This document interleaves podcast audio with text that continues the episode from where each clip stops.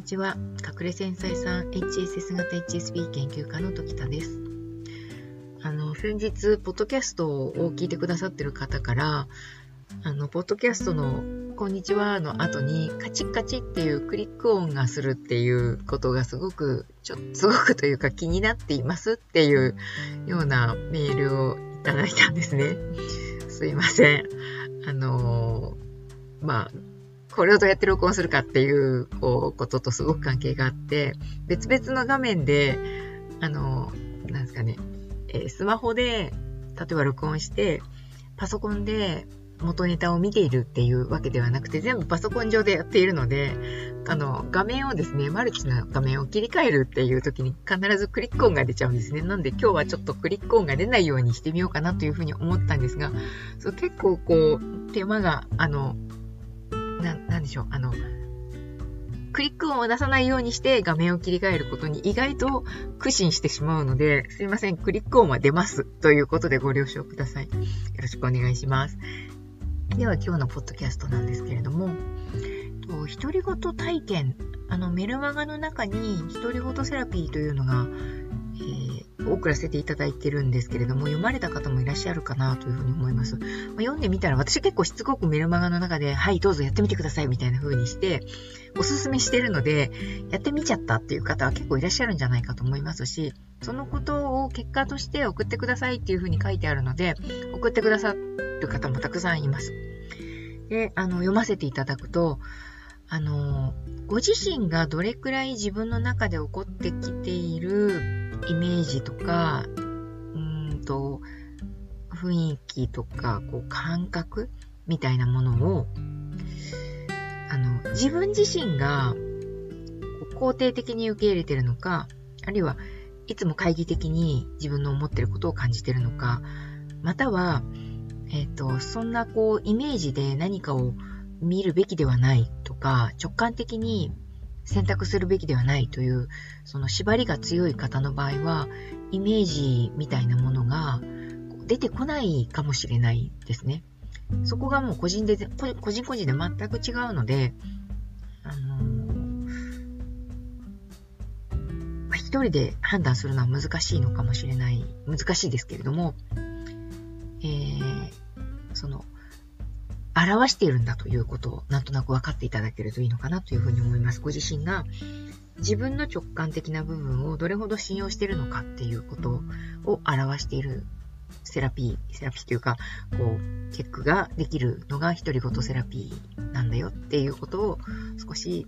えー、覚えておいていただけるといい、いいなというか面白いんじゃないかなというふうに思います。ご自身のことが分かっていくんじゃないかなというふうに思うんですね。独り言セラピーをやってみていただいて、えー、質問をいただきました。とまあ、よくですね、あのご質問いただくというよりは、その独り言セラピーをやってみた結果、こんなのが出ました、こんな風に思いましたということをあの教えていただくんですけれども、恥ずかしい感じで、あの言っていただくこととても多いですね。言っていただくというかメールなんて言ってはいないんですけど、メールの文面上文字上にいやいやもうとても人様にこうお話ししたことなんかないんですけどねみたいな風な内容のことを書いていただいている方とても多いんですね。それすごくいいと思います。今まで誰にも言ったことがないような内容をメールに、メールに書いてくださっているということだからなんですね。あの表に出したことがないことを文字にしてくださって、まあ、私しか読まないですけれども、あの伝えてくださるっていうことが、なんかこう一つタガが外れるというかですね、一山越えるというか、えーと、恥ずかしいながらも言ってみちゃいましたっていうことで、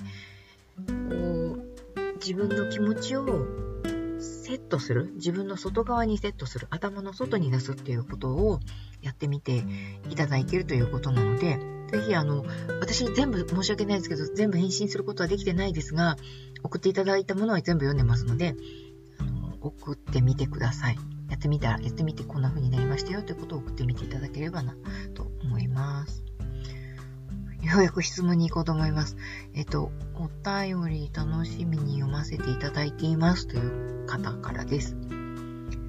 独り言体験をトライしてみての質問なのですが、もし成功するなら必ず成功するならばというのは、以前コーチングを受けた時にもやったことがあります。でこの時は独り言ではなかったです。で今回自分に聞いてみると、やはりやってみたいことは当時と同じでした。でもじゃあ今できることはという次の質問に行った時に、自分に聞いてみたら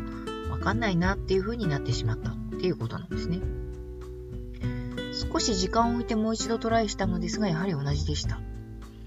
うーんあの何かあご質問は、何か自分の中でタイミングがずれているのでしょうかというご質問なんですけれども、もちろんそのこの方と直接お話ししているわけではないですし、メール上で、えーと、ご質問いただいているので、その反応のタイミングとか、えー、本当にそのご自身の本音が見れてるのかみたいなことについては全くわからないですね、文字上だと。私もメール、メールのセッションってすごく苦手っていうかできないんですよ。あのセッションは文字上ではなくて、やっぱりその方のその何か私が投げかけた質問に対して答える答え方や表情や間の取り方とか、なんかそういうのものもものすごく重要な、えっと、ファクターになってくるので、えっと、ご質問くださった方が実際どういうふうにご自身に聞いてみてるのかとか、心のその癖みたいなものが分かって答えしてるわけではないので、もしかしたら全くとんちんかんな答えになってるかもしれないんですが、あくまでも想像ですが、これ思ったのはですね、最初にコーチングを受けた時にトライしたことがあるという時に、もちろんこの時はコーチングの先生なり周りに人がいて、その人に対して答える、自分以外の人がそのことを聞いた、聞いてその反応を見るっていう条件の中でやってみてるわけですよ。そうするとですね、隠れ繊細さんの場合、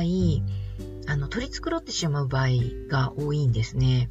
もうそのまま全部自分のことを洗いざらいさらけ出すということはちょっと難しいなというふうに思っていて、それは本の中にも出てきているそのはみ出した感覚っていうものをその全部出すっていう癖がないんですね。 も, もちろん出さなくていいんですけど、はみ出した部分をこう読み取るっていうのが、このもし必ず成功するならばっていう質問の、えーと、本質をこう探るための質問なわけです。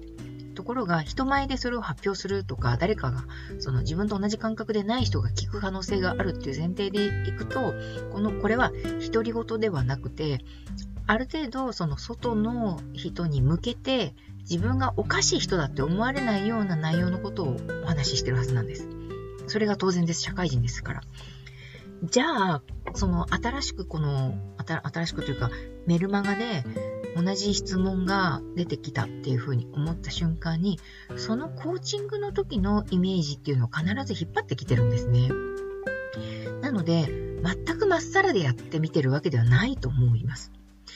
あの時に答えたことと違うことを答えようというふうにすればするほど、その時に答えたことに近くなっていってしまうっていう、こう紐付けたい紐付けたくないと思えば思うほど紐付いてしまうっていう現象がやっぱり起こるわけです。これはですね、えー、梅干しのことを考えないでくださいっていうふうに言っても、梅ど、梅干しって言われた瞬間にもう梅干しのことを考えて唾液が出るっていう生理的な反応が出てくるわけですけれども、それとほぼ同じことで、反射的にあの時のあれだっていうのを、もし必ず成功するならっていう、こう文字を見た瞬間にもうその時の自分と同じようになっているわけです。なのでこの質問、このこの設問はもうこの方の場合は、えーと、無効になっているというか、ほとんどその別の答えが出てこないというふうに、今の段階では出てこないと思いますので、えっと、この設問にあの改めてトライするっていうことはあのしなくていいと思います。とではなくて、ご自身の本音を探るっていうことを別のその問いかけによってやってみていただくようにして、うん、その後でまたやりたければ、この必ず成功するならばっていう質問をえー、っに戻ってみていただく、自分の本心をあのつかめるようになってなってから初めて改めて、えー、この設問をしてみるといいんじゃないかなというふうに思います。その時は自己自身の、えっと、本当のこう取り繕っていない誰かに笑われるかもしれない答えっていうものを自分で受け入れられるようになっていると思いますので、えー、そしたらまた違う答えが出てくるんじゃないでしょうか。えっと、そして、えー、ふたつめの質問の、じゃあ今できることはっていうふうに自分に聞いてみると分からなくなるっていうのは、本当に、えーと、やりたいことではないのかもしれないから、その、答えが出てこないのかもしれないっていうふうに、私は感じましたけれども、あの、それが正しいかどうかはちょっと分からないです。これで答えになっていますかね。タイミングがずれているわけではないと思いますよというのが、